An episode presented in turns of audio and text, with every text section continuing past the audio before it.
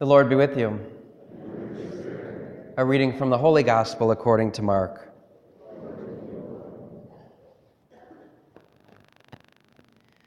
As Jesus was leaving Jericho with his disciples and a sizable crowd, Bartimaeus, a blind man, the son of Timaeus, sat by the roadside begging. On hearing that it was Jesus of Nazareth, he began to cry out and say, Jesus, son of David, have pity on me. And many rebuked him, telling him to be silent. But he kept calling out all the more, Son of David, have pity on me. Jesus stopped and said, Call him. So they called the blind man, saying to him, Take courage, get up. Jesus is calling you. He threw aside his cloak, sprang up, and came to Jesus. Jesus said to him in reply, What do you want me to do for you? The blind man replied to him, Master, I want to see. Jesus told him, Go your way, your faith has saved you. Immediately he received his sight and followed him on the way. The Gospel of the Lord.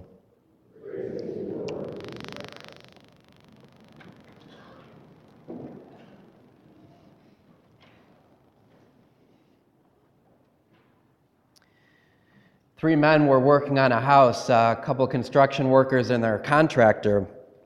And the workers were digging the, the footer and the foundation. And as they were digging, they noticed something shiny in the ground. And so they began to dig around it. And as they dug around it and, and discovered it was a golden lantern. And so they pulled the golden lantern up and they looked at it and they thought, could it really be a gold lantern with a genie? And so they rubbed the lantern, and sure enough, a genie came out of the lantern and said, I will grant you three wishes. Now, normally I give them all to one person, but there's three of you, so I'll give one wish to each of you. And so the workers were really excited. They hated their job. And so one of the workers said, If I could wish for anything, I wish right now to be in a pub in Ireland with a pint in my hand. Poof, he was gone, in a pub in Ireland drinking a pint of Guinness. The second man said, That sounds really good, except I like the sun. I'd rather be in Hawaii on the beach. So poof, he was gone, reclined on a beach chair in Hawaii. And then he went to the contractor, and the genie said, And what's your wish? And he said, I can never get these guys to do any work, and they're always taking a break, so I wish they'd be back here by noon. Poof, they were back by noon. If wishes were dishes, they would all be broken.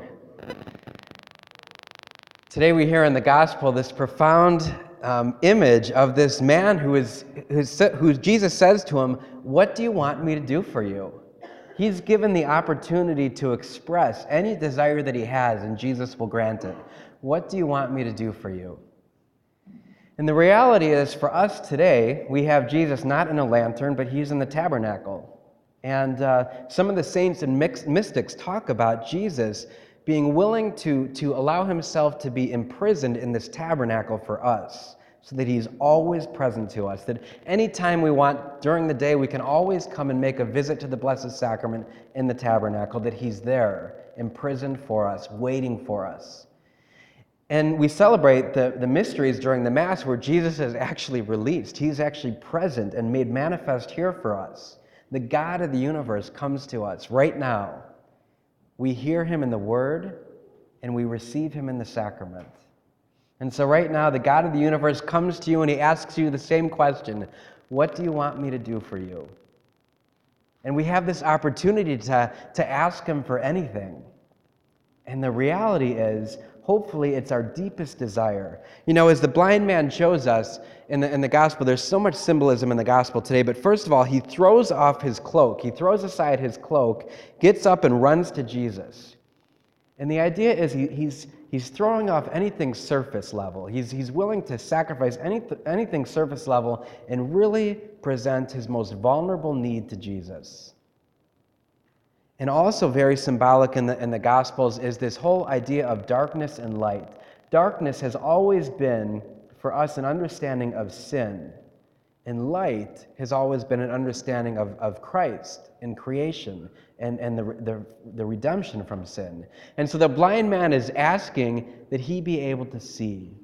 He's asking that he's freed from the darkness of his life and that he's able to really experience God. And what's amazing is when he says this, Jesus says, What do you want me to do for you? And he says, Master, I want to see. His deepest desire. He wants to see. And Jesus says, Go your way, your faith has saved you. So there's two things that happen. One is Jesus asks the question, and the second is he responds with faith.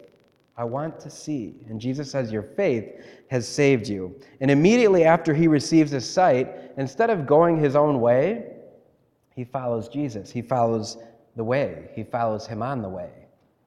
Ultimately, that's our deepest desire is to see Christ and to follow him with all of our lives. But the reality is, God respects our freedom. God respects our free will, and so He never forces us to do anything in life. He'll never even force us away from sin. He asks us, What do you want me to do for you? And we have the opportunity to ask Him for anything. And our deepest desire is to see, to really see God face to face, to be freed from anything that would keep us from seeing Him, to be freed from any sin in our lives. At every Mass, we begin with uh, an opportunity for that. When the priest says, Let us pray, there's a moment of silence. And that moment of silence is for all of you and for me to express our desire. What do we want from God? If we could ask Him for anything at the Let Us Pray, what do we desire? And I'm going to give you the opportunity now after the homily just to, to meditate for a few moments in silence. If Jesus were here right now today, and he asked you, What do you want me to do for you? And you could ask him anything, what would it be? Hopefully, it'll be beyond, you know, uh, beyond the surface area of the genie in the bottle. Hopefully, it'll be beyond a trip to Ireland or Hawaii. What's your deepest desire? What do you need most of God? That ultimately you can see Him, let go of any sin in your life, and follow Him. He wants nothing more than to grant you your heart's desire. And he offers you now the opportunity, and he asks you, What do you want me to do for you?